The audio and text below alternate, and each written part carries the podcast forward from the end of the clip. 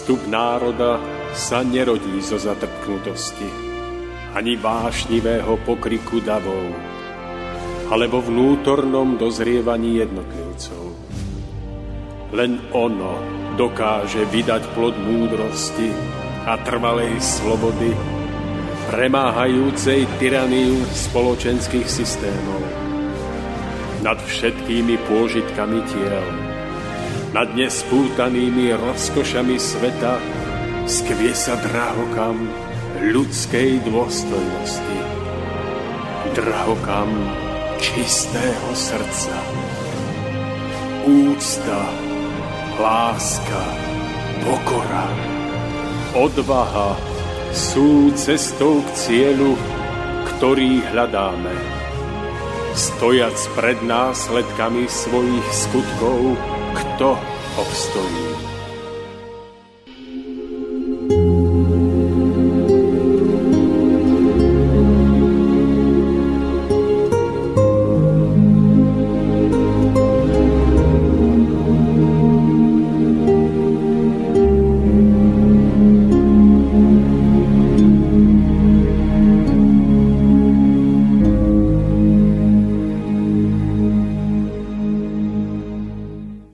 Kedysi pred rokmi jeden sovietský športovec navždy ukončil svoju mimoriadne úspešnú a perspektívnu športovú kariéru. Zdá sa, že v športovom svete sú tisíce podobných príbehov. Lenže tento športovec bol výnimočný. Držiteľ svetového rekordu, 17-násobný majster sveta, 13-násobný majster Európy, 7-násobný majster Sovietskeho zväzu. Tento mimoriadný talent svoju úspešnú a perspektívnu kariéru náhle ukončil v najlepšej forme a na vrchole slávy a svojich síl doslova pochoval alebo skôr utopil v ľadovej a bahnitej vode Jerevanského jazera. A za pár rokov si otvoril malú obuvnícku dielňu v Moskve. V ten deň, 16. septembra 1976, v Jerevane pri dopravnej nehode spadol do Jerevanského jazera trolejbus prechádzajúci priehradou. 92 pasažierov bolo pochovaných zaživa vo vodách jazera v hĺbke 10 metrov. Všetci z nich boli odsudení na nevyhnutnú smrť, nebyť jednej okolnosti. Totiž práve v tom čase viacnásobný majster sveta v potápaní Šarva Škarapelian bol práve na svojom pravidelnom tréningovom behu pozdĺž jazera. Odborníci tvrdia, že nikto na svete by nemohol jednoducho fyzicky urobiť to, čo Šarva Škarapelian urobil. Skočil do zakalenej vode, vody, rozbil zadné okno nohami a začal vyťahovať cestujúcich, ktorí stratili vedomie. Viac ako 20 minút v ľadovej vode. 20 zachránených životov. V skutočnosti vytiahol viac ľudí z trolejbusu, ale nie všetci boli zachránení. Keď sa Šarvaš opäť vynoril na povrch, okolo idúci na hrádzi si všimli, že celé jeho telo má dorezané od úlomkov skla z rozbitého okna. Na otázku, čo bolo najťažšie, Šarvaš odpovedal. Vedel som, že aj napriek môjmu tréningu som bol schopný dosiahnuť len určitý počet ponorov. V dolnej časti bola nulová viditeľnosť, takže som sa orientoval hmatom, nahmatal som človeka, uchopil a plával s ním smerom hore. Raz sa mi stalo, že som niečo nahmatal a plával s tým hore. Keď som sa vynoril a videl, čo mám v rukách, kožený vankúš zo sedadla, pozrel som sa naň a uvedomil som si, že moja chyba stála niekoho život. Niekoľkokrát sa mi o tom snívalo. Šarvaša tento jeho počin stál ťažkú bilaterálnu pneumóniu, komplikovanú všeobecnou otravou krvi spôsobenou kontaminovanou vodou z jazera, ktorá sa dostala do jeho otvorených rán. Lekári mu zachránili život s veľkými ťažkosťami, ale už nebolo možné vrátiť sa k športu.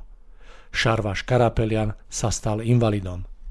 Jeho výnimočný talent bol navždy stratený ale lásku k ľuďom, ktorú veľkoryso dostal od Boha. Opakovane násobí tých príšerných 20 minút jeho života. Znie to ako hollywoodský príbeh a to ešte nie je všetko.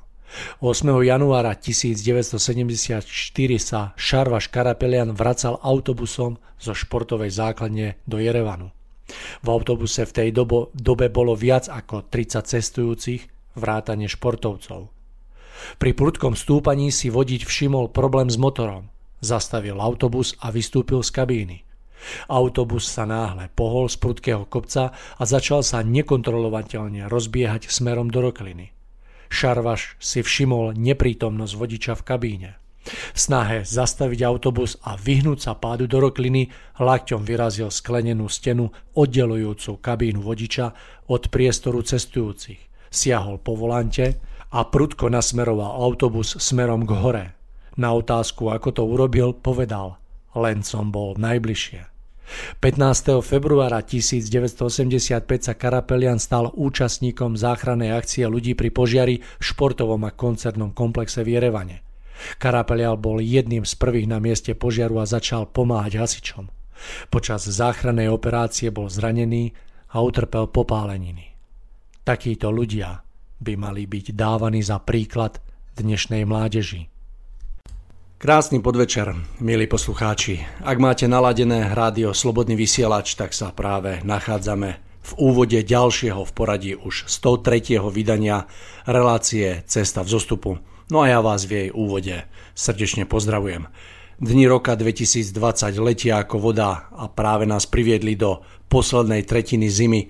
No a my si opäť sadáme za mikrofóny v štúdiu na Liptove, pripravení sa s vami podeliť o naše vlastné myšlienky a úvahy. Dnes na tému, ktorú dáva tak troška tušiť aj môj úvod, hrdinstvo a jeho podlá podoba. Verím, že dnes to už bude v krásnej, teda hlavne počúvateľnej kvalite zvuku, ktorý sa nám verím, že podarilo dosiahnuť a musím povedať, že hlavne vďaka nášmu poslucháčovi pánovi Robertovi Čunderlíkovi, ktorý prejavil nielen veľké odborné schopnosti, ale hlavne veľkú mieru ochoty ktorú veľmi oceňujeme a za ktorú sme rovnako srdečne vďační, takže hlavne vďaka pánovi Čunderlíkovi. Dnes tento záznam bude počúvateľný. Dnes nás počúvate zo záznamu, takže sa nebude možné k nám ani dovolať, ani domailovať. Verím, že to nebude na škodu.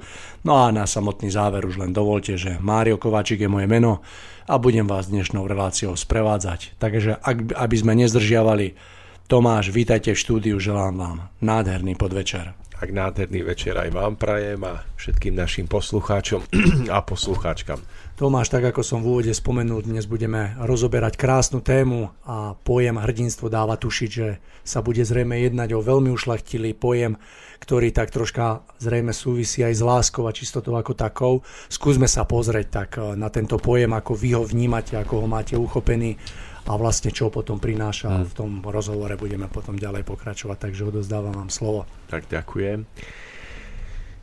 Eh, k tejto téme ma priviedla hm, skutočnosť, že eh, pozorujem život okolo seba, mám mnoho priateľov a hm, ja vidím, že v dnešnej dobe eh, ľudia, ľudia túžia po prežití pravého hrdinstva. To je jednoducho akoby skrytá vnútorná e, túžba, ktorá je v nás, asi obzvlášť je v mužoch silno ukrytá. A táto túžba je spojená mm, s naplnením nášho, nášho bytia, s platnosťou jednoducho nášho bytia, kedy seba samých uh, obetujeme pre niečo vyššie e, v prospech niekoho iného. E, kedy prežívame tú veľkú radosť z toho, že niekoho sme smeli zachrániť, niekoho sme smeli, niekomu sme smeli pomôcť. Niekto v nás videl hm, ľudí, ktorí sa preňho obetovali. A ja si myslím, že takéto prežitie je, a hlavne asi pre mužov, je mm, solou života. Takéto prežitie je niečo, po čom niekde v hĺbke túži každý muž toto zažiť. A vlastne mm, dať svojmu životu zmysel. Som si istý, že táto potreba alebo túžba je ukrytá v každom jednom človeku a bez ohľadu je úplne jedno, že či tento človek sa hlási k nejakým duchovným hodnotám alebo nehlási. alebo či, či hovorí, že no, miluje ľudí, sú mu ľudia lahostajní. To je úplne jedno, pretože že táto túžba je hlboko skrytá v každom jednom človeku a je jeho najvnútornejšou potrebou, to naplnenie hrdinstva. A potom závisí od toho, že ako túto vnútornú túžbu naplníme. To je potom závislé od, od e, danej duchovnej zrelosti daného človeka. Čím je jeho zrelosť vyššia, tým je naplnenie pojmu hrdinstva vyššie, ušlachtilejšie a čím je zrelosť človeka nižšia, niekedy až primitívna, tak tým je aj naplnenie tejto, tejto ušlachtilej túžby primerane tomu nízke alebo dokonca až primitívne. Ale tá túžba po hrdinstve je niečo, čo vnímam, že sa nedá vykoreniť z človeka, čo môžeme iba zušlachtiť, v prejave zušlachtiť, alebo naplniť v najprimitívnejšej forme, ktorá už, už sa v skutočnosti míňa tomu pravému e, pojmu hrdinstva. A, a o čom teda hovorím, že, že ako hm, sa to v živote môže naplniť, keď e, človeku chýba tá skutočná práva duchovná zrelosť. Tak si môžete všimnúť, že náhradou toho právého hrdinstva na tom najnižšom stupni sú rôzne prejavy súperenia a súťaživosti, napríklad v športovej oblasti, kde jeden s druhým kolektív či kolektívu súťaží, bojuje a snaží sa mm, víťazstvom, dosiahnutím, dosiahnutým víťazstvom prežiť nejakú, nejakú podobu vlastného hrdinstva. Samozrejme, ten, kto výťazí, sa snaží ako hrdina zvíťaziť za všetkých, ktorí mu fandia, za všetkých, ktorí eh, ho v televízii obdivujú, pozorujú a on sa snaží ako hrdina za nich niekde bojovať a, a zvíťaziť a priniesť eh, tú, tú obetu víťazstva je to zaujímavé, že keď je napríklad hokejový šampionát tu nás na Slovensku, keď e, to prebieha v Česku alebo kdekoľvek, tak si všimnite, že celý národ dokáže byť doslova vtiahnutý emóciami do, e, do, do, do výkonu, do daného zápasu národného týmu. Môžete vidieť, ako sa o tom všade hovorí, sú toho plné médiá, ľudia si, si dávajú nálepky na auta, na čelo. Je vidieť, že sú s tým ľudia nesmierne silno spojení. A potom, keď daný tým zvíťazí, tak celý národ jasa, celý národ sa pozerá na, na hodinky a odrátáva posledné sekundy do skončenia zápasu, aby potom prežil to úplné nadšenie, radosť, výbuch nadšenia alebo ak sa prehrá, tak potom sklamanie a zúfalstvo. Ale e, čo, čo je skrytou podstatou týchto, týchto, mm, týchto skutočností? Že, že nejakí hokejisti alebo nejakí športovci tam podávajú heroické výkony športové, že celý národ chce s nimi spolu prežívať víťazstvo chce zažiť tú emóciu proste načenia, že sme niečo dokázali, keď sme vyhrali, keď sme sa stali majstrami sveta, že, že, že čo je za tým. Tak e, ja sa nazdávam, že, že je za tým práve e, tá skrytá vnútorná túžba po prežití hrdinstva, ale prejavená na veľmi nízkej a na veľmi primitívnej úrovni pretože tá, tá nízka úroveň sa prejavuje tým, že na to, aby ste prežili aký taký pocit hrdinstva, víťazstva, prekonania niečoho, niekoho, potrebujete vždy nejakého súpera, ktorého prekonáte, ktorému dokážete, že vy ste silnejší ako on, že on je slabší než vy. Na tejto nízkej forme, na tejto nízkej úrovni je ten, ten zdanlivý pocit hrdinstva postavený na tom, že ja musím spoznať a zneužiť chyby súpera na to, aby som ho prekonal, bol lepší ako on, zvíťazil som nad ním a vy, vyťažil ten pocit toho načenia, toho, že, že, som niekto, že som niečo dokázal, že som uspokojil svojich e, fanúšikov. A to je práve tá nízka podoba, postavená, opakujem, na tom, že moje víťazstvo, môj pocit radosti je postavený na, na využití slabosti druhého a môj pocit radosti je postavený na zármutku a smutku toho, ktorého som práve porazil.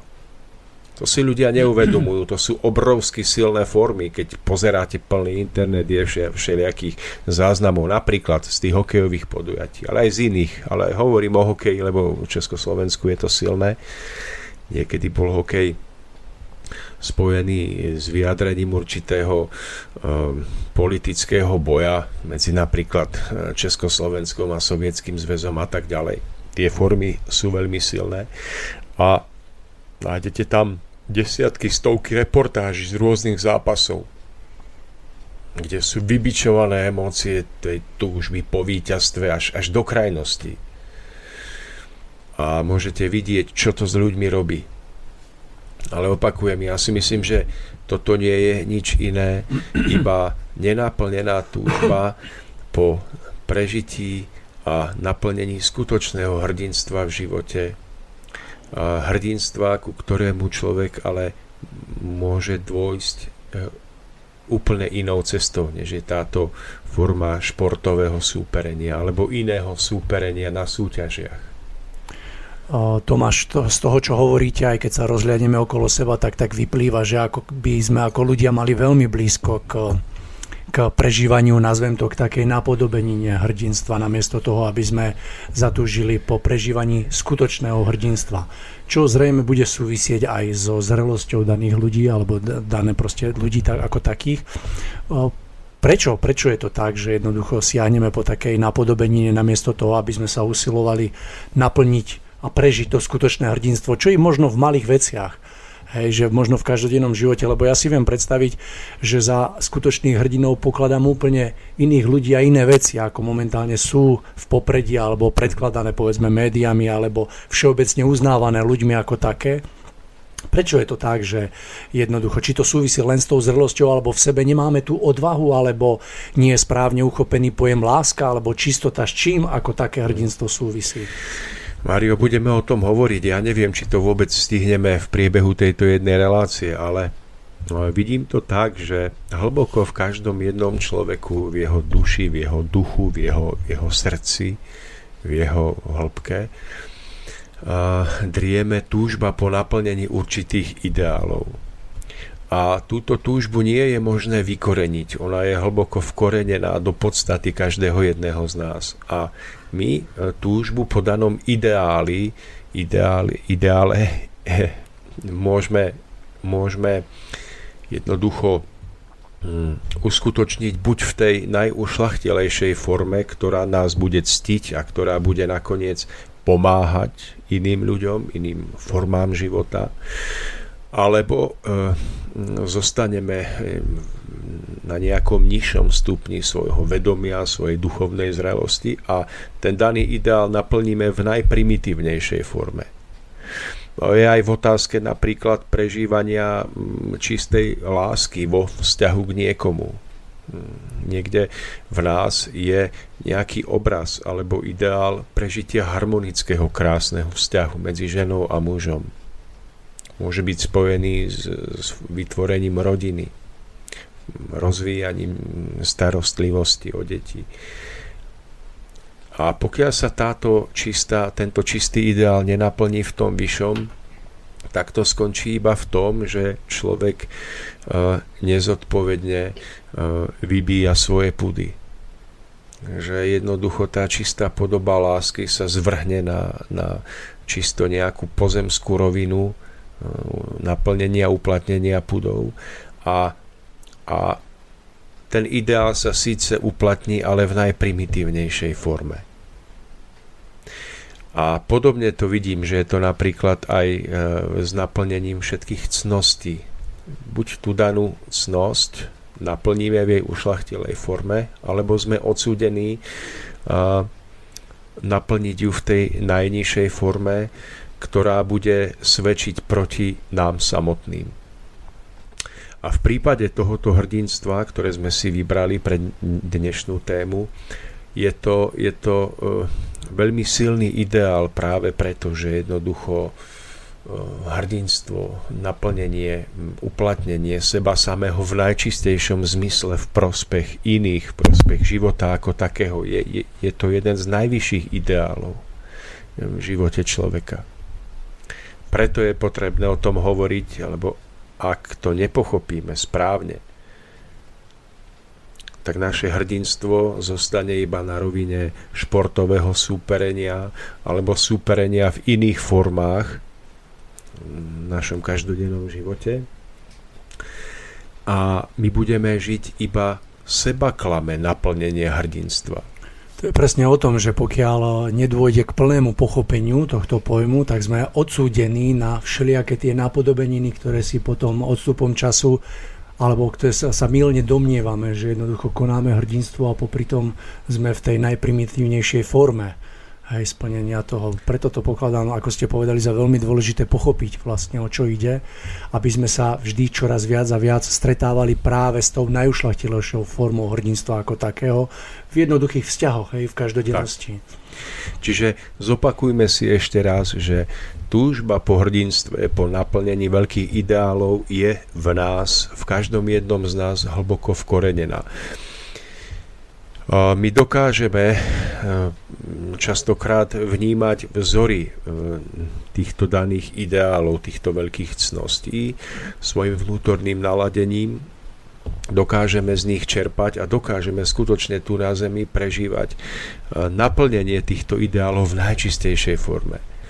Ale pokiaľ sme vnútorne malí, pokiaľ sa vnútorne nesnažíme o svoj duchovný rozvoj, pokiaľ sa nesnažíme svojim duchom, svojim srdcom spájať s tými výšinami svetla a mm, nie sme spojení s tými pravzormi, e, ktoré sú skutočne duchovné, duchovné a krásne, tak opakujem, sme odsúdení túto našu nevy, túžbu, ktorú nie je možné vykoreniť, naplniť iba v primitívnej podobe a tých foriem môže byť potom 1500. To môže byť forma cez nejaký druh športu, súťaž, súťaženia v nejakých disciplínach, napríklad v umení.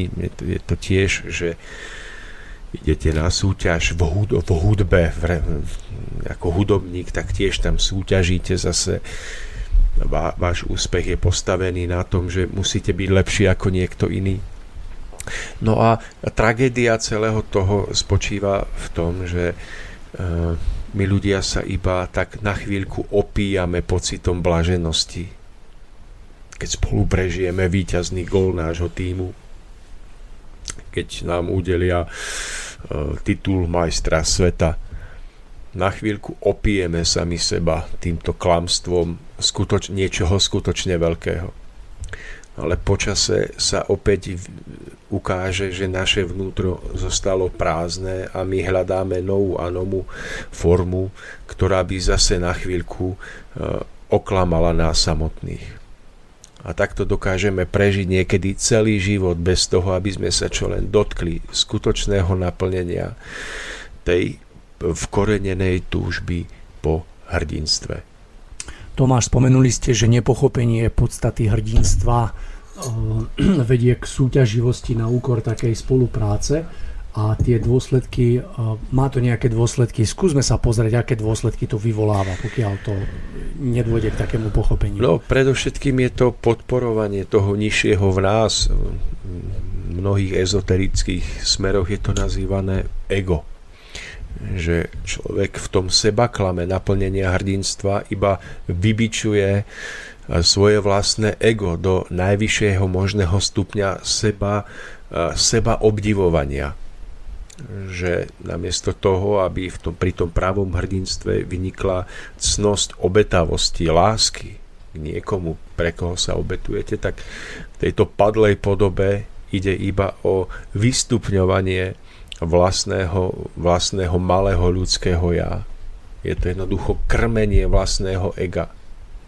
Častokrát e, za okolnosti veľmi zamaskovaných, pretože hovoríme o tom, že my bojujeme s neviem, tým športovým výkonom za národ, že za, za našu národnú vlajku tam potíme krv, strieľame góly a uh, prekonávame súperov ale v skutočnosti ide iba o, o uspokojovanie toho nižšieho v nás, čo je veľmi úzko spojené s egoizmom, seba, s, nie seba eh, ľutosťou, ale mm, tou e, falošnou sebaláskou, pretože mnohí z týchto športovcov v jadre e, netúži po ničom inom, iba potom, aby on sám platil v očiach iných ľudí za niekoho významného.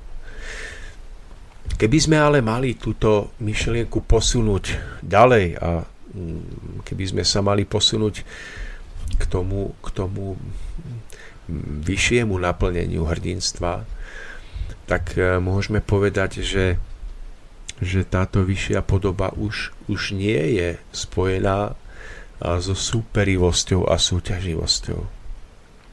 My nepotrebujeme prekonávať niekoho iného na základe využívania jeho slabosti a nedokonalosti pre naše víťazstvo.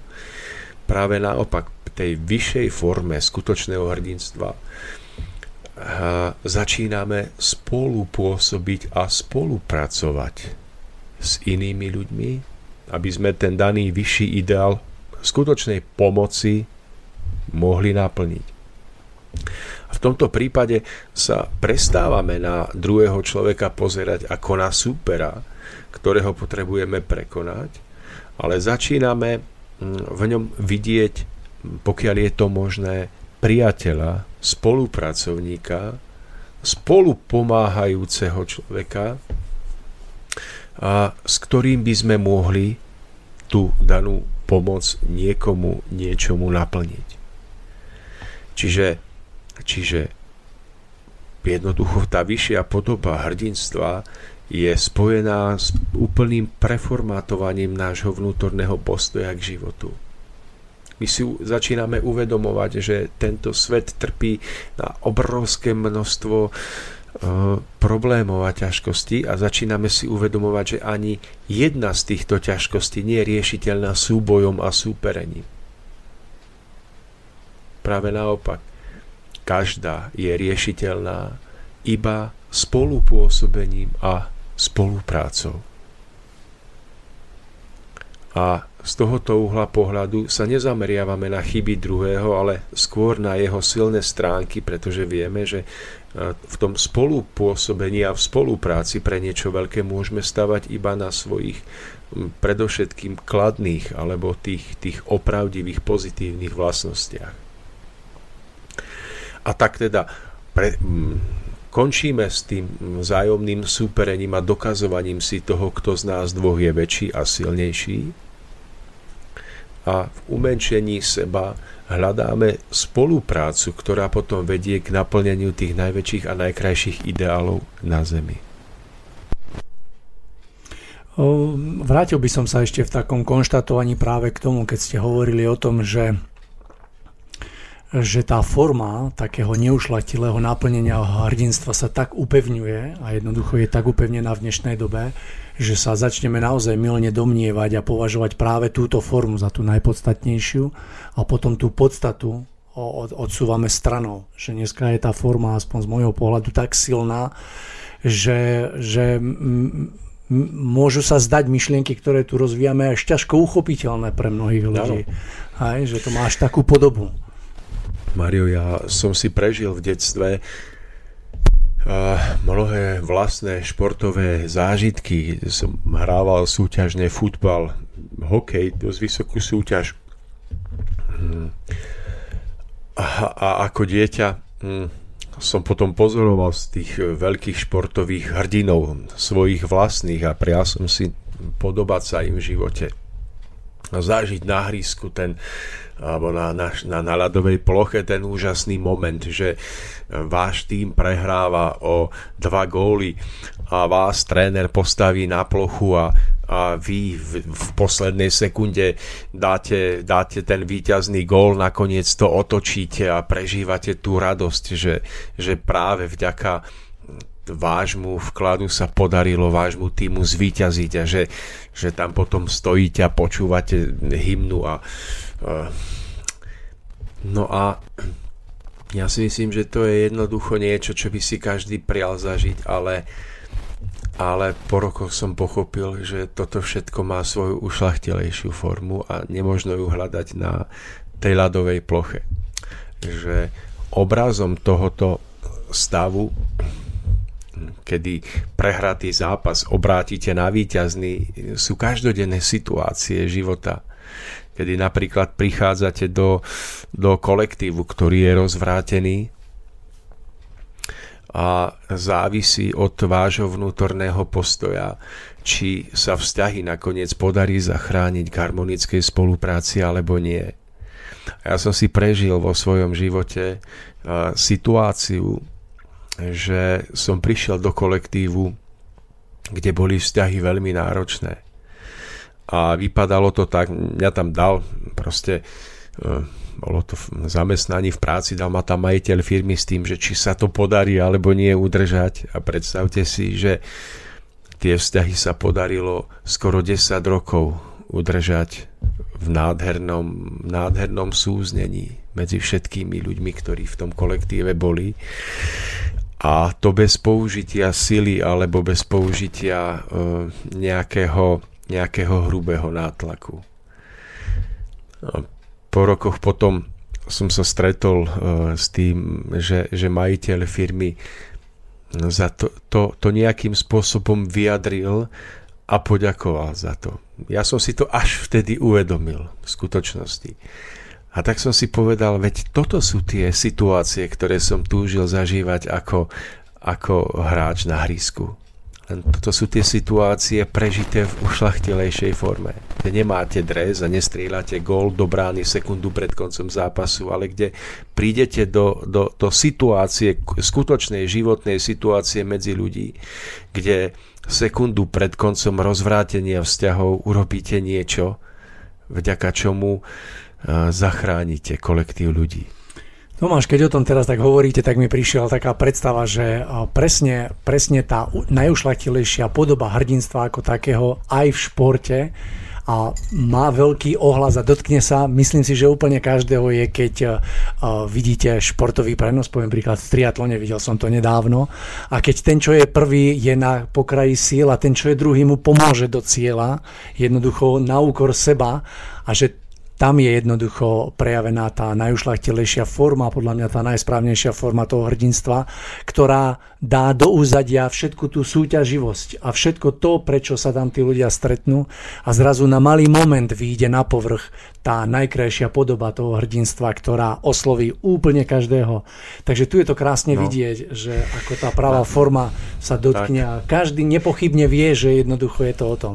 Mário, a dobre, že to vravíte, pretože ja poznám tie situácie, že, že idú bežci a eh, veď presne ako vravíte, ten, tomu prvému sa podlomia nohy a ten druhý ho chytí za rameno a dovedie ho do cieľa, hoci obidvaja skončia na poslednom a predposlednom mieste, ale ich posledné kroky potom sú sprevádzané tým, že, že štadión buráca, všetci stoja na nohách so slzami v očiach.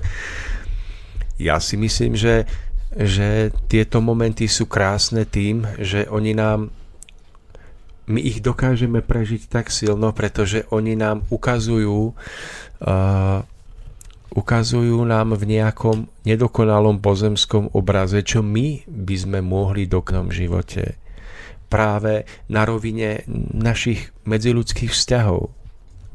Vzťahu k najbližším k spolupracovníkom, k, manžel, k manželke a naopak k deťom, k priateľom, že to, že idete do cieľa a niekomu sa podlomia nohy a vy ho nakoniec podopriete. To je, to je obraz toho, že niekto sa v živote dostane do ťažkej situácie a možno nechýba veľa k tomu, aby si zobral život. A ten skutočný priateľ to dokáže vidieť, dokáže sa zastaviť na ceste k svojim osobným cieľom, dokáže tomuto človeku podať ruku dokáže mu správnym slovom alebo vetou alebo úsmevom alebo tým, ako ho vnútorne je k nemu otvorený, tak dokáže práve urobiť tento hrdinský skutok. Tomáš, krásne na tom je to, že tento príklad, ktorý sme si teraz rozobrali, tak jasne poukazuje na to, že my v sebe jednoznačne vieme rozlíšiť, čo je, ako je a že jednoducho v nás je tá túžba tak silná po jednoducho naplnení toho, toho hrdinstva, že jednoducho je neomilné, že ako by som chcel povedať, že, ne, že ten kompas sme nestratili, ale jednoducho, jednoducho nám chýba taká tá túžba po tom naplnení v tej, tej najušlechtilejšej podobe, že jednoducho siahneme po takej tej najnižšej podobe, ktorá je možno ľahšie dosiahnutelná, možno je to, neviem, taká neviem, taká možno iná cesta, že nám chýba tá túžba. Ja si myslím, že, že vždy, keď vidíme tieto, tieto športové heroické e, výkony alebo situácie takéhoto druhu, ako s tými dvoma, dvoma bežcami, takže ich, ich sila spočíva v tom, že nám pripomína, v čom skutočne je ukryté práve hrdinstvo. Ja si myslím, že keby ľudia dokázali pri pohľade na takéto športové situácie si uvedomiť, eh, že, že ich to k niečomu volá, k niečomu ich to vyzýva, k niečomu, čo majú v každodenných eh, životoch vo svojich rukách. Takže náš svet by bol skutočne plný hrdinov. Viete, ale človek si povie, že no tak to je nádherné, ale kde ja budem bežať do cieľa, už ja už, ne, ja už nemôžem a kde ja môžem hrať hokej a dávať gol do bránky sekundu pred koncom zápasu. Človek má pocit, že, že to hrdinstvo sa ho už netýka, alebo že len, len v skutočnosti je to tak, že, že, že to hrdinstvo je skutočne spojené s našim každodenným životom. A je spojené to najväčšie hrdinstvo, to tie najkrajšie osudové víťazstvá sú spojené s tými najmenšími životnými situáciami každodenného života. A ja som si v živote uvedomil, že, že rovnako tak, ako ten veľký hrdina vo filme, ako ten, ten športovec, že ešte viac ako ktorýkoľvek z tých hrdinov môžem byť hrdinom a ja, môžete byť hrdinom vy a každý jeden človek. Pretože to hrdinstvo sa skutočne netýka veľkých športových podujatí, ale každodenného života, najmenších momentov, kde v niečom niekomu dokážeme skutočne pomôcť, kde dokážeme v nejakej situácii zachrániť niečo dôležité pred rozpadom. A toto sú tie momenty, v ktoré verím. Nemám ich dokázané, ale verím, že ak raz odídeme z tejto zeme a budeme sa nejakým spätným retrospektívnym pohľadom pozerať na náš život, tak zistíme, aké bláznostvo bolo myslieť si, že hrdinami boli tí, na ktorých sme sa pozerali v televízii. A pochopíme, že, že, že my sme, ak sme niečo skutočne veľkého, hoď nenápadného urobili v duchu pravého hrdinstva, tak na seba budeme pozerať ako, ako na, tých, na tých skutočných rytierov zbroji, ktorí dokázali eh, niečo, niečo ušlachtile a veľké. Hoci, pardon, hoci dneska na zemi máme autá chodíme poobliekaní v nejakých džíncoch, ale v tom spätnom pohľade to môžeme potom vyhodnotiť a vidieť ako skutok skutočného hrdinstva. No práve, práve s týmto aj súvisí, pretože sa domnievam, že súčasná forma je toho takého najnižšieho prevedenia hrdinstva je tak silná, že dáva mnohým ľuďom tušiť a domnievať sa, že ich skutok, ktorý v skutočnosti by bol naozaj bližšie k tomu hrdinstvu a tej ušlatilej forme, že ako keby ničím. To znamená, že my aj prestávame veriť tomu, že, že dokážeme jednoducho naplniť túto tento pojem tou najušlachtilejšou formou a častokrát si môžeme povedať, no vedia, čo ja som tu akože spravil, nikto to ani nevidel a tak ďalej a tak ďalej, že, že jednoducho tá forma je jednoducho tak silná, že nás ovplyvňuje natoľko, že aj, aj keď máme v sebe tú túžbu po naplnení tou najšlochtilejšou formou toho hrdinstva, tak jednoducho ako keby sa stiahneme, pretože vnímam, že opakom hrdinstva je zbabelosť. Mohli by sme to no, tak nazvať? Mohli by sme. No a preto možno... tá zbabelosť nás vyhráva potom. No, preto. No. A opakom toho hrdinstva je jednak zbabelosť, ale je práve niekedy tá skrytá to falošné hrdinstvo. To znamená, že, že my sme obdivovaní, oslavovaní, ale nemá to dočinenia so skutočnými duchovnými dejmi nič. A ak ma chápete, že tie duchovné deje, hrdinstvo z vyššieho pohľadu je, keď človek sa tu na zemi mm, zasadí za ochranu čistoty, za ochranu lásky, za, za, za posilnenie hodnôt vernosti z toho vyššieho pohľadu je tento človek skutočným hrdinom, alebo sa priblížuje k hrdinstvu. Tomáš, ja by som sa vás opýtal jednu vec, že či pripúšťate, že keď sme sa dotkli toho športu, že existuje, poviem príklad, človek, ktorý vykonáva profesionálne šport, zrejme sa zhodneme na tom, že pohnutky vo väčšine prípadov budú ako keby také tie, nazvem ich neušlachtile, ale či pripúšťate možno, že existuje človek alebo ľudia, pár ľudí v oblasti športu, ktorí ktorí aj napriek tomu, že súťažia, hej, jednoducho, ale sú skutočnými hrdinami. Mario, ja si myslím, že, že, že sa to nemusí vylúčovať, ale zároveň si myslím, že ak človek nahliadne do, do toho, čo dokáže dať svetu v skutočnosti, najvyšším športovým výkonom, dokáže do toho skutočne nahliadnúť, tak zistí, že chce svoju životnú energiu smerovať úplne iným smerom, ktorý by, by z podstatného skutočného hľadiska pomáhal svetu o mnoho viac. Lebo ak ma chápete. Rozumiem, rozumiem, lebo pýtam sa preto, pretože ja sa domnievam, že tieto výnimky existujú a viete podľa čoho to je poznať, že sú to ľudia, ktorí ako keby sú dnes na vrchole daného športu, ale sú zostávali, zostávajú tak pokorní, že jednoducho sú vzorom v prvom rade ako osobnosti. To znamená, že dosiahli veľkých úspechov v danom, v danom športe, ale aj napriek tomu uh, jednoducho zostávajú ľuďmi a ich aktivity, ktoré jednoducho vďaka tomu športu dokážu naplniť, ktoré potom pomáhajú ľuďom. Spomeniem jeden príklad za všetky, tenista Novak Djokovic je pre mňa veľmi krásnym príkladom, ktorý jednoducho prehlásil a povedal, ja už som si zarobil dosť, dneska postavím reštauráciu pre ľudí, ktorí si nevedia zarobiť. Hej, a postavil Srbsku tretiu reštauráciu pre ľudí, ktorí naozaj potrebujú tú pomoc. Že taký, takouto ušlachilou formou dokáže naplniť a ľudia si ho vážia hlavne preto, aký je človek, hej, a ako dokáže naplňať isté veci, ako, ako to, že je svetová jednotka v tenise, je ako keby druhoradé. Mm, Mario, neviem, myslím si, že, myslím si, že nevidím do, tých, do všetkých ľudí ani do ich pohnutok, toto asi nikto.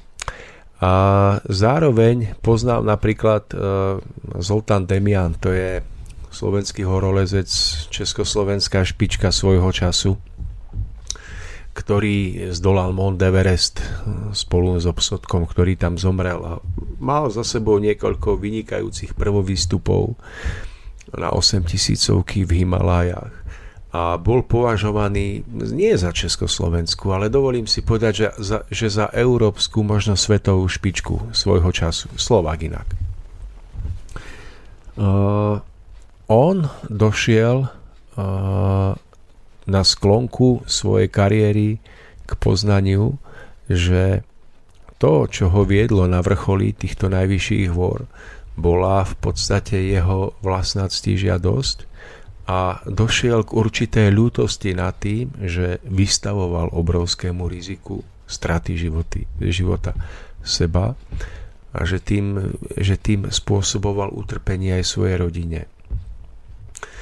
A on, obrovská hviezda pícha československého horolezectva, sa vyjadril na, na Margo svojho výstupu na Mount Everest tak, že to bola jeho životná prehra. Hoci, hoci, hoci dobil ten vrchol, vrátil sa dolu, bol veľkou pýchou vlastne v komunite horolesov. Nesmierne mu to vyčítali. Ako je možné, že jednoducho dokáže tak veľký úspech zaprieť a povedať o ňom, že, že je to jeho prehra. On na to odpovedal, že ak niekde stratíte svojho priateľa, je to vždy prehra. A potom neskôr sa stal riaditeľom alebo skrátka vysokým, vysokým funkcionárom v jednej cementárskej spoločnosti na Slovensku. A pracoval v tzv. veľkom biznise. A potom po rokoch sa ho jeho družka alebo manželka pýtala, že, že, že bol si už niekedy v Himalajach a on sa jej pýta, akože, že to si robí žarty. A ona sa ho pýta ešte raz, videl si už niekedy v skutočnosti Himalaje? A on sa zamyslel a zistil, že nie. Pretože vždy, keď tam prišiel, tak mal pohľad uprený na, na ten vrchol, ktorý chcel dobiť a vôbec si neuvedomoval krásu okolitej prírody a samotného života a potom sa vracal do Himalají a začal tam robiť tzv. coaching s veľkými manažermi veľkých firiem slovenských a začal tým ľuďom vysvetľovať, v čom spočíva podstata úspechu aj v obchodovaní. A učili, že to nie je ukryté v tom, že výjdu na daný vrchol, tak ako je to v horolezectve, ale že sa dokážu vrátiť naspäť k svojim rodinám a že pochopia, že nežijú preto, aby zarábali peniaze, ale preto, aby, aby mohli žiť, aby sa mohli duchovne rozvíjať. Takže ja si myslím, že v každej životnej situácii, každá situácia, dobrá aj zlá, sa dá, sa dá nakoniec obrátiť a môžete jej dať hlbší zmysel. Aj, aj v športe. Ale v podstate chcem povedať, že ak človek skutočne akoby dôjde včas určitému precitnutiu, tak zistí, že, že aj keby nebol športovcom a nezarábal milióny a nestával podobné zariadenia, tak by tým každodenným životom v tom pravom hrdinstve mohol, mohol byť nesmierne užitočným. Takže to len preto, že, že e, ja si uvedomujem, že čas života je veľmi vzácný, je nesmierne dôležité zvažovať v každom okamihu, do čoho vložím svoju energiu. A ja som napríklad za seba dos- došiel do takého štádia svojho života, že som veľmi citlivý na to, mm, na vnímanie toho, kde môžem a kde nemôžem dávať energiu. A tak napríklad e, za seba e, si myslím, že by som veľmi citlivo zvažoval, e, že kde Skôr by som hľadal niečo, čo je spojené s nejakým druhom krásy, umenia alebo nejakým druhom podpory iných ľudí. Ale to berte, že to je iba nejaká reakcia alebo odozva na nejaké moje zážitky. A v tejto chvíli by som, by som ešte raz priblížil jeden ten veľký obraz, že mm, my na seba zvykneme pozerať na seba, na ľudí navzájom z pohľadu toho, čo veľkého sme vytvorili na Zemi, čo je viditeľné našim očiam. To môže byť naozaj dobročinná záležitosť, ktorú urobíme. Ale myslím, že to práve hrdinstvo z toho vyššieho duchovného pohľadu, z pohľadu, ako na nás pozerajú vyššie bytosti, ktoré stoja nad nami, niekde vo svetle, v tom stĺpe žiarení, tak uh, oni, oni hrdinstvo alebo bezcenosť nášho života hodnotia podľa toho, aké čisté duchovné prúdy pretekajú e, alebo nepretekajú každým jedným z nás. Že to, čo navonok vytvoríme, je vec sama o sebe. Ale to rozhodujúce pre záchranu tejto zeme, to, to toho skutočné, naplnenie toho skutočného hrdinstva je v tom, ako sami sebe svojim vnútorným otvorením sa svetlu v čistote nášho úsilia dokážeme príjmať a sprostredkovať životu na zemi tie neviditeľné lúče čistého duchovného žiarenia. A z tohoto hľadiska by som povedal, že to hrdinstvo nie je vôbec až tak moc závislé od vonkajších nejakých skutkov, ale je, je závislé od otvorenia svojho srdca, svojho ducha.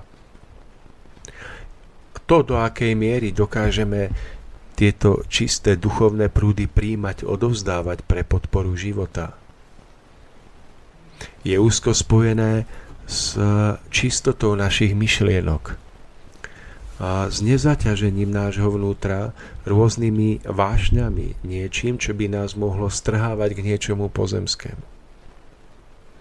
A jedine človek, ktorý si zachová svoje vnútro čisté tým, že si bdie nad stavom svojho vedomia, svojho e, zmýšľania, je človekom, cez ktorého tieto silné ozdravujúce, podporujúce prúdy skutočne pretekajú.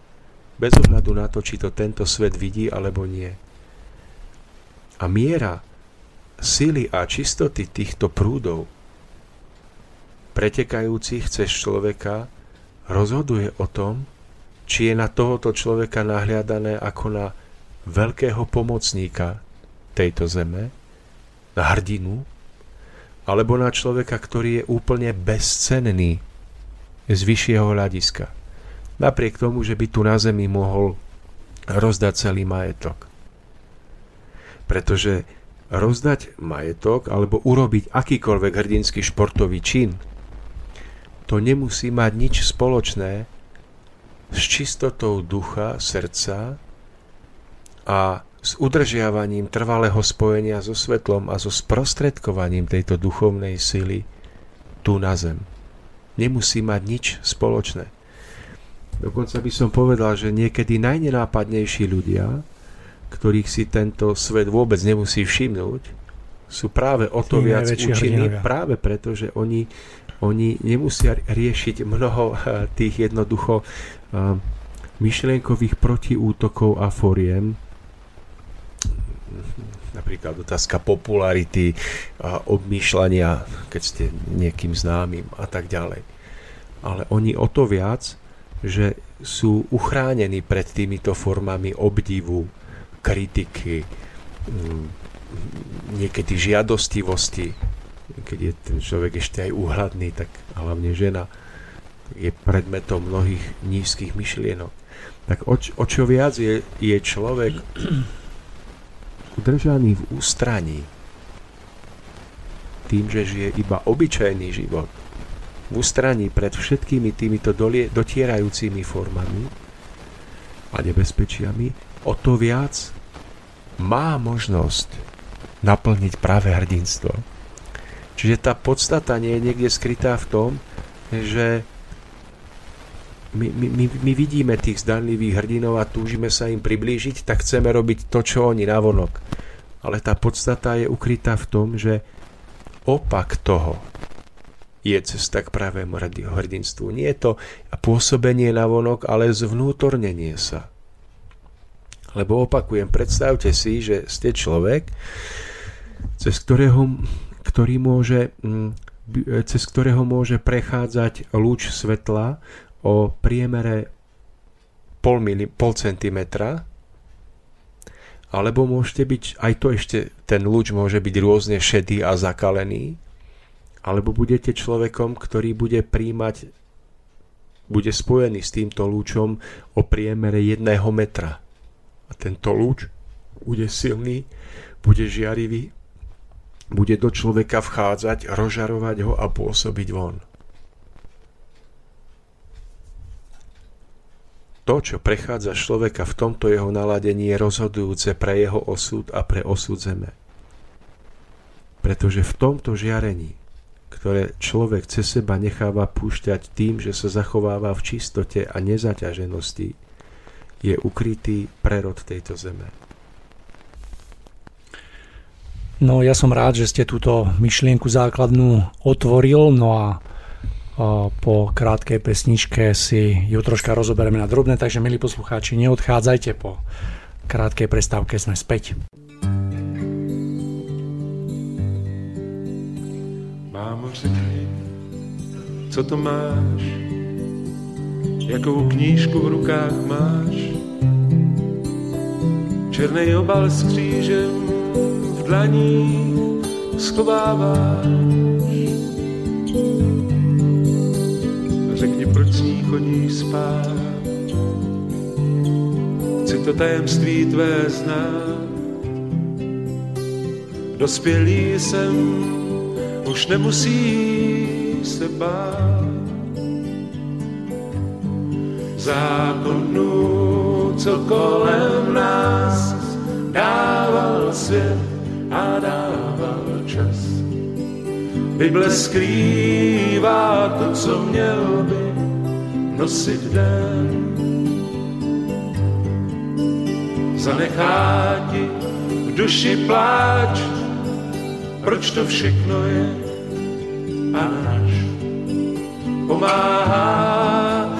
na dně zmírá touhy sen. Staré listy otvírá čtu si slova, vždy tě znám.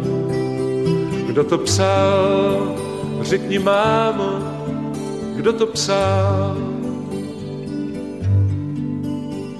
Ten nás musel dobře znát, život žít snad tisíckrát. Zasi schovej mámo, každý by se smál zákonů, co kolem nás dával svět a dával čas. Bible skrývá to, co měl by nosit den. Zanechá ti duši pláč, proč to všechno je? A náš pomáhá když na dně zmírá. Touhy sen.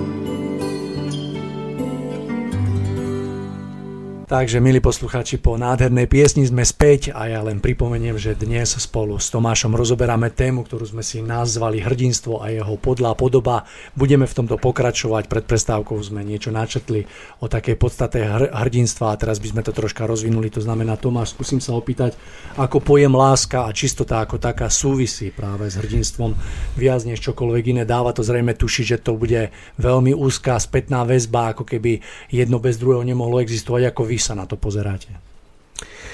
No, ja by som k tomu si dovolil povedať jedno podobenstvo alebo obraz, priblížiť jeden obraz a, a na konci opisovania tohoto obrazu e, sa dostaneme k odpovedi na vašu otázku. Tak, teraz si predstavte, teraz si predstavte, mm, predstavte si, našu planétu ako jablko na strome. Teraz si predstavte, že to jablko na veľkom strome je, je, je plodom tohoto stromu a, a celé to jablko drží pripojené k stromu vďaka čomu? No tej stopke. Áno, Stolneke. presne tak. Vďaka stonke. Pretože ono je síce relatívne veľké oproti tej malej stonke, ktorá je úzučka a relatívne krátka, ale práve cez túto stonku prichádzajú do, do vnútra jablka všetky tie vyživovacie sily mohutného stromu. Strom silu čerpá jednak cez korene zo zeme a jednak čerpá silu z fotosyntézy zo slnka, kde pretvára slnečné žiarenie na energiu pomocou listov a potom ju vkladá ako určitú pretvorenú životnú silu do svojich plodov. A celá tá mohutná sila, nachádzajúca sa v strome, v tomto prípade v jabloni, prechádza do jablka pomocou úzučkej stonky. A teraz si predstavte, že toto jablko je z určitých dôvodov uh, už, už tak uh, slabo spojené so stromom cez stonku, že hrozí, že spadne. Pretože tá stonka je oslabená. Napríklad, neviem, nejaký, nejaký chrobák do nej sa zahryzol. Alebo proste hrozí, že jednoducho to jablko sa od stonky úplne oddelí a odpadne skôr, než dozrie. teraz si predstavte, že na tej malej stonke záleží osud, závisí osud jablka. Ale teraz si predstavme, že, že tzv. mikrokozmos sa prejavuje. Makrokozmet najmenšie v najväčšom a naopak. Teraz si predstavme, že týmto jablkom je naša planéta, ktorá je súčasťou nejakého veľkého stromu života a my žijeme na tejto planéte. Čo je podľa vás tou stonkou, ktorá túto zem udržiava s mocnými prúdeniami síl, ži, e, tých životných síl celého stromu života? No domnievam sa, že tou stonkou bude ten prieplav, ktorý, ktorý dokáže človek v sebe vytvoriť na to, aby jednoducho sprostredkovali istý druh síl, ktoré z hora prúdia na túto zem. No, mohli by sme povedať, že súčasťou, veľkou súčasťou to, toho prieplavu sily, ktorý je vlastne tou stonkou našej planéte, súčasťou tohoto žiarenia sú akési neviditeľné vnútorné vlákna čistého, nášho vnútorného čistého chcenia, nás ľudí, ktorí žijeme na Zemi. A sú to vlákná čistého chcenia, ktorým sa my spájame s výšinami stvorenia. Mohli by sme tiež povedať, že dostatočný počet vnútorne čistých a silných ľudí a udržiava skrze svoje vnútro spojenie s úrovňami svetla a udržiava tým túto zem akoby cestu živú a zdravú stonku spojení so stromom života. Symbolicky by sme mohli povedať, že, že každý jeden z nás, kto e, túži po niečom vyššom, niečom ušlachtilejšom, ktorý prežije lásku, čistotu, vernosť vo svojom vnútri, tak z, sám za seba vytvára vlákno, ktoré v spojitosti s vláknami iných ľudí, práve vytvára pevnosť tejto stonky. A z tohoto obrazu vyplýva, že keby bol tento počet ľudí dostatočne veľký a silný, tak z toho vyplýva, že e, tá stonka je dostatočne pevná a táto zem je vyživovaná duchovnou silou a môže stúpať k svetlu. A zároveň naopak, pokiaľ bude tento počet ľudí veľmi malý a nízky, tak hrozí, že táto zem bude doslova akoby odtrhnutá od toho stromu života a spadne niekde na zem do predčasnej hniloby a do predčasného rozkladu. Z tohoto hľadiska je, je ten obraz dôležitý a z môjho pohľadu nádherný, pretože on je veľmi úzko spojený s obrazom hrdinstva. Totižto táto zem, a je to moje tušenie, je to môj názor, je len niekoľkými, dr- hm, niekoľkými vláknami spojená s tým mohutným stromom života. Je len niekoľkými vláknami spojená s tou mocnou vyživovacou silou. A to vláknami tých niekoľkých ľudí, ktorí ešte si zachovali v srdci čistotu a vernosť k svetlu. A z tohoto hľadiska je pozerané na zem tak, že niekedy je to už Niekedy je to vyživovacie vlákno tak slabé, že už len tak blikotá a myhotá, že tam z hora, keď na nás pozerajú mnohé bytosti, tak prežívajú obrovskú obavu o nás, o život na zemi, že či to myhotavé vlákno úplne nezanikne a zem sa úplne nezrúti ako to jablko do rozkladu predčasného. Ale ono to vlákno sa vždy na novo silnejšie rozmihotá, rozblikotá a mnohé tieto bytosti, ktoré pozerajú na našu zem z výšky, prežijú úľavu, že ešte nie je koniec. A toto silnejšie rozblikotanie vlákna je spojené s tým, že tu na zemi niekto, nejaký človek, dokázal precítiť opravdivý cit, svetlý cit, ako hovoríme, túžby po niečom vyššom čistotu, lásku, vernosť. A celé hierarchie rôznych bytostí sa rozjasajú nadšením a radosťou.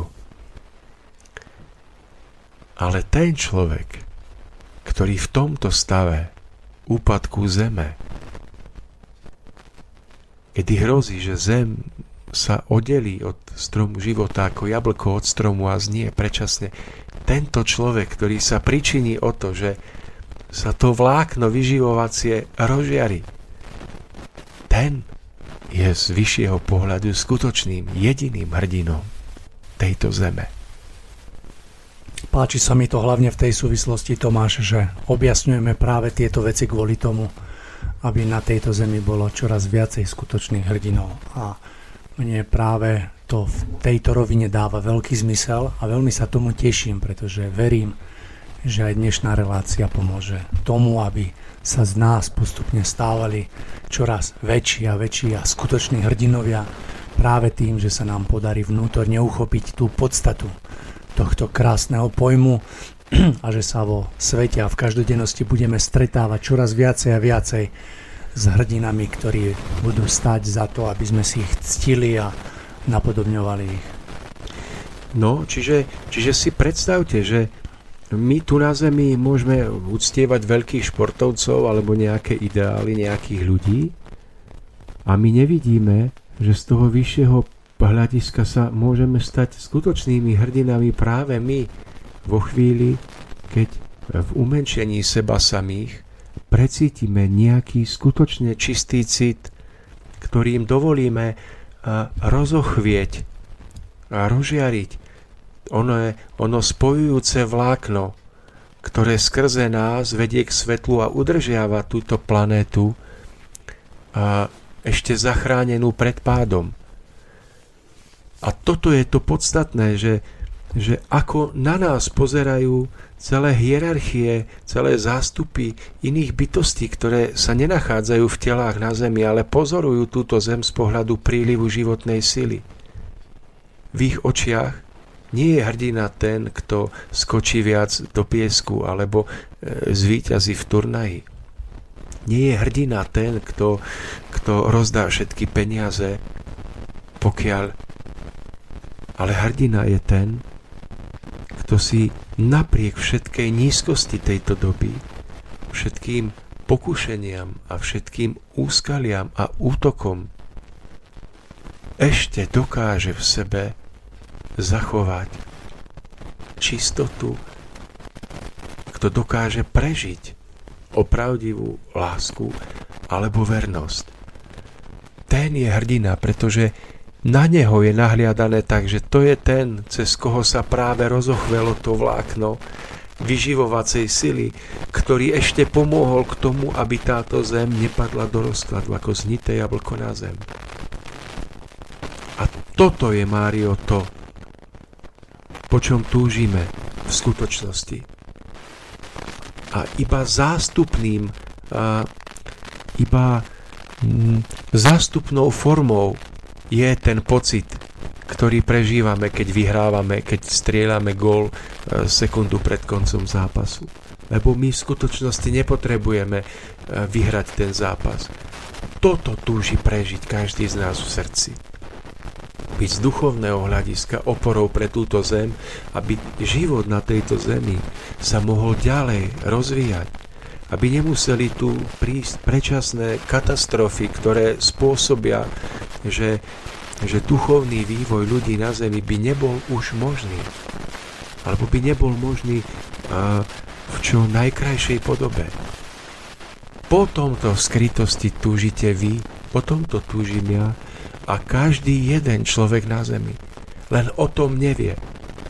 Lebo nevie o, o, o tom, ako je táto zem závislá od prílivu duchovnej sily.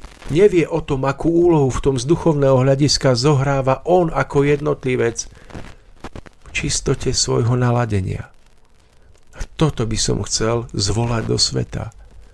Ľudia, v tomto sa stávame pravými hrdinami, alebo sa stávame s babelcami, ktorí v najdôležitejšej chvíli nepochopili, a zabávali sa s hračkami miesto toho, aby skutočne pomáhali. Opäť sa potvrdzuje, aké úskalie so sebou prináša povrchnosť v myslení a v uvažovaní vo všetkom. A keď, keď sa bavíme na túto tému, tak práve v tomto je to krásne ukázané, že keď človek ako keby odkryje tento závoj a pozrie sa troška hlbšie na tieto duchovné súvislosti, tak veci sa ukazujú v úplne inom svetle, ako sa dneska domnievame. A opäť sa nám potvrdzuje, že že e, keď si to troška objasníme alebo sa snažíme o to si to objasniť, tak aby sme tomu rozumeli, tak e, skutočných hrdinov nachádzame úplne niekde inde, ako momentálne si myslíme, že sa nachádzajú. Takže keď budete vidieť, keď budeme vidieť e, v prírode jabloň a budeme pod ňou ležať a budeme vidieť množstvo jablk, tak si uvedome, že tak ako vidíte množstvo jablk, tak to je množstvo planét alebo množstvo galaxií vo vesmíre. Tak ako je tam jedno z tých jablk, na ktoré sa zahľadíme, tak tým jedným jablkom je aj naša planéta, naša Zem. A že to vyživovacie vlákno je nesmierne dôležité pre zdravie a životaschopnosť tohoto jablka, aby prečasne nespadlo zo stromu a nezhnilo. A uvedome si, že je na každom jednom z nás, na našom naladení, na našom vnútornom stave, či bude táto planéta Zem spojená s vyššími žiareniami, alebo nebude. Je to dané v rukách každého jedného z nás, či sme, či sme žena alebo muž, či sme mladí alebo starí, pretože to nie je podstatné. A zmysel nášho života, platnosť nášho života na zemi, jeho hodnota, nie je daná ničím iným tak veľmi, ako práve tým, či udržiavame svojim srdcom, svojim duchom silné spojenie so svetlom a či týmto pomáhame alebo nepomáhame tejto planete. Pretože tu sú mnohé dôležité veci spojené so zákonodarstvom, s nastavením vonkajších vecí nášho života a treba sa im venovať. Ale nezabudnime na to, že okrem tohoto má náš pozemský život ešte iný rozmer. Nepoznaný, zabudnutý, ale v istom zmysle rozhodujúci. To je duchovný rozmer, ktorého sila spočíva v tom, že opravdivosť, čistota sily, ktorá cez nás prechádza, túto života na zemi je spojená s premenou tejto zeme. Žiadny zákon vám v skutočnosti nezlepší život, ak nebude spojený s vnútornou premenou jednotlivcov. Žiadny zákon vám nezmení život, pretože jedine keď e, cez dostatočný počet ľudí prechádza táto neviditeľná vnútorná sila, tak ona v skutočnosti rozhoduje o spoločenských prevratoch. Ona rozhoduje o, o prírodnom dianí.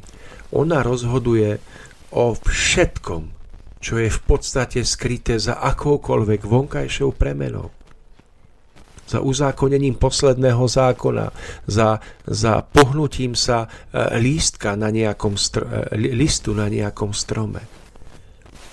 V skutočnosti neviditeľné, jemné ovzdušie, spôsobené duchovným naladením ľudí, je prazdrojom, pra príčinou všetkých vonkajších neskorších zmien.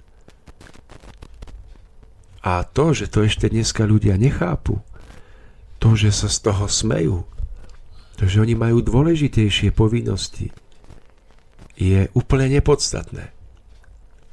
Je to presne o tom, Tomáš, že pokiaľ zostáva, zostane a aj zostáva stále, nazvem to tá duchovná línia bez povšimnutia, ktorá je tá najpodstatnejšia a ktorá je základom pre rozvoj všetkého, čo potom následuje, tak e, sme doslova odsudení na Ehm, len na také napodobeniny a na takú nižšiu formu jednoducho tak. života a náplňania veci. Ehm, teším sa, pretože verím, že práve táto relácia by mala byť a verím, že aj je o tom, aby sme opäť dostali na miesto, ktoré patrí tejto duchovnej linii, keď zostanem pri tomto pojme, a aby sme postupne stále čoraz viac a viac objasňovali jej význam a hlavne dosah na každodennosti jednak našich rozhodnutí, myšlienok, slov, životov a v neposlednom rade aj na formovanie skutočných pojmov a k pochopeniu vlastne, k významu jednotlivých týchto pojmov.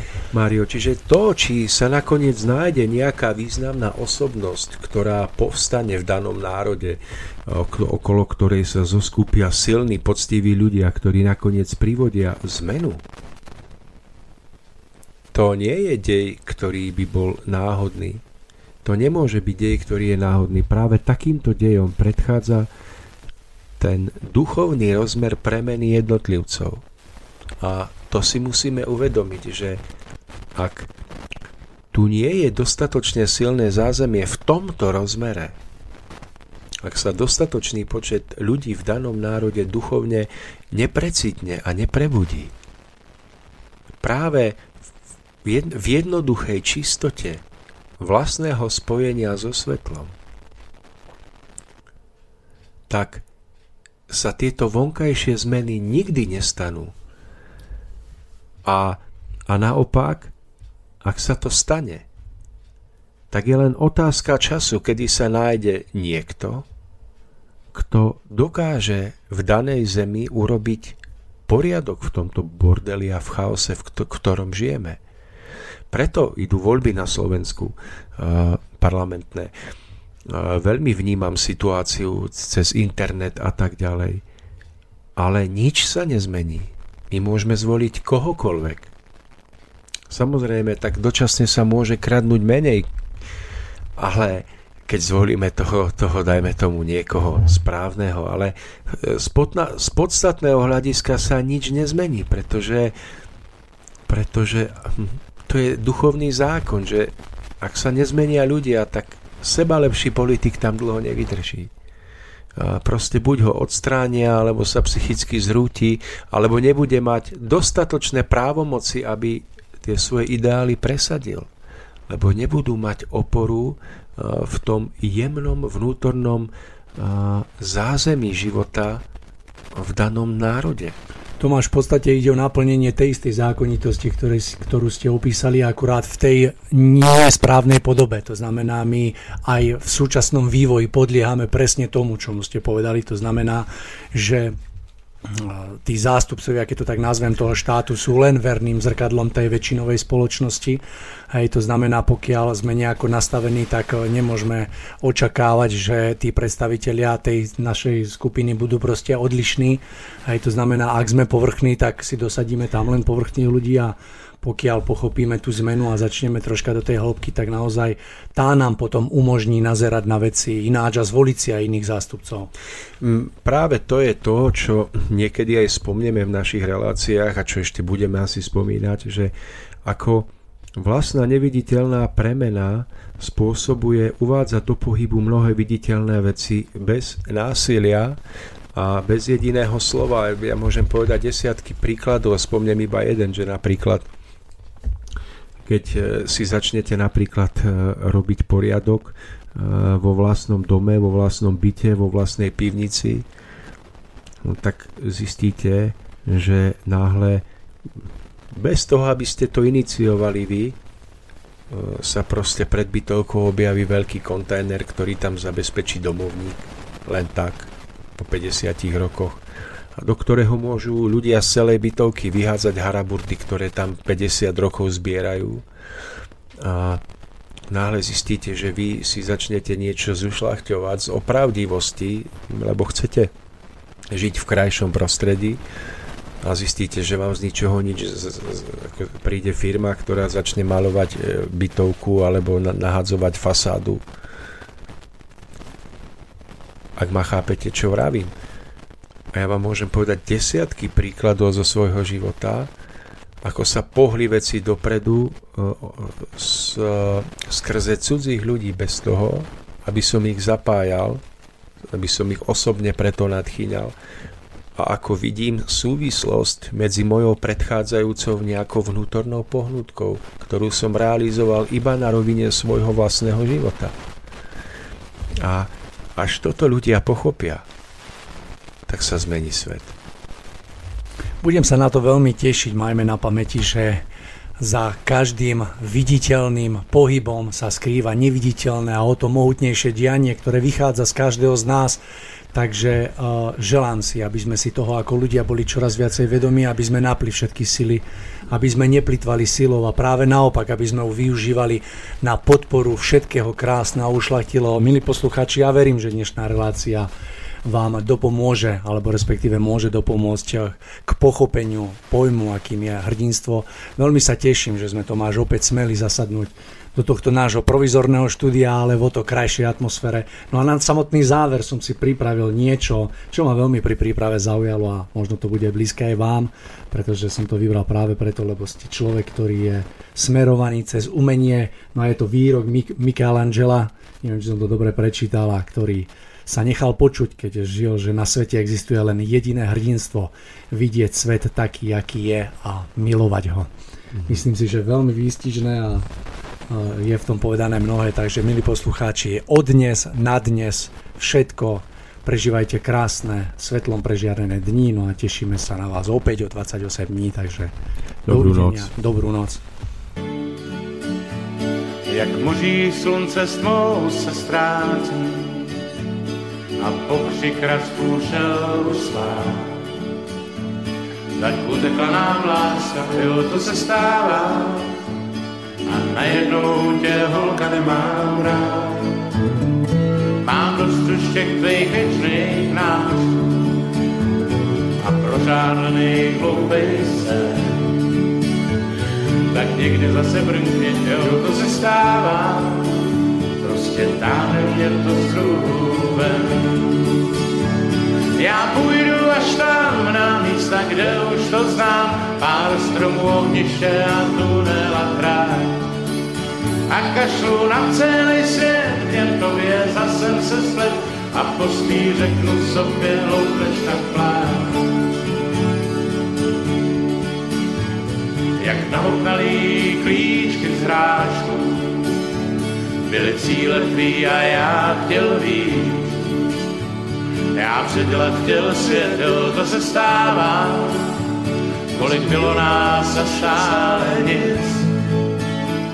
Tak pozdravuj ty svoje šminky, lásko, a do zrcadla zkoušej řvát.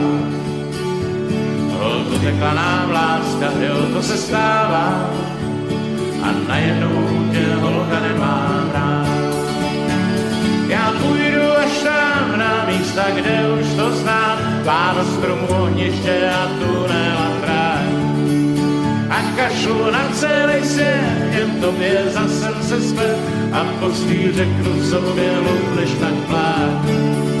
Já, já půjdu až tam na místa, kde už to znám, pár stromů, ohniště a tunel a tráň a kašlu na celý svět, jen v tobě zase se splet a postý řeknu sobě, než tak plát.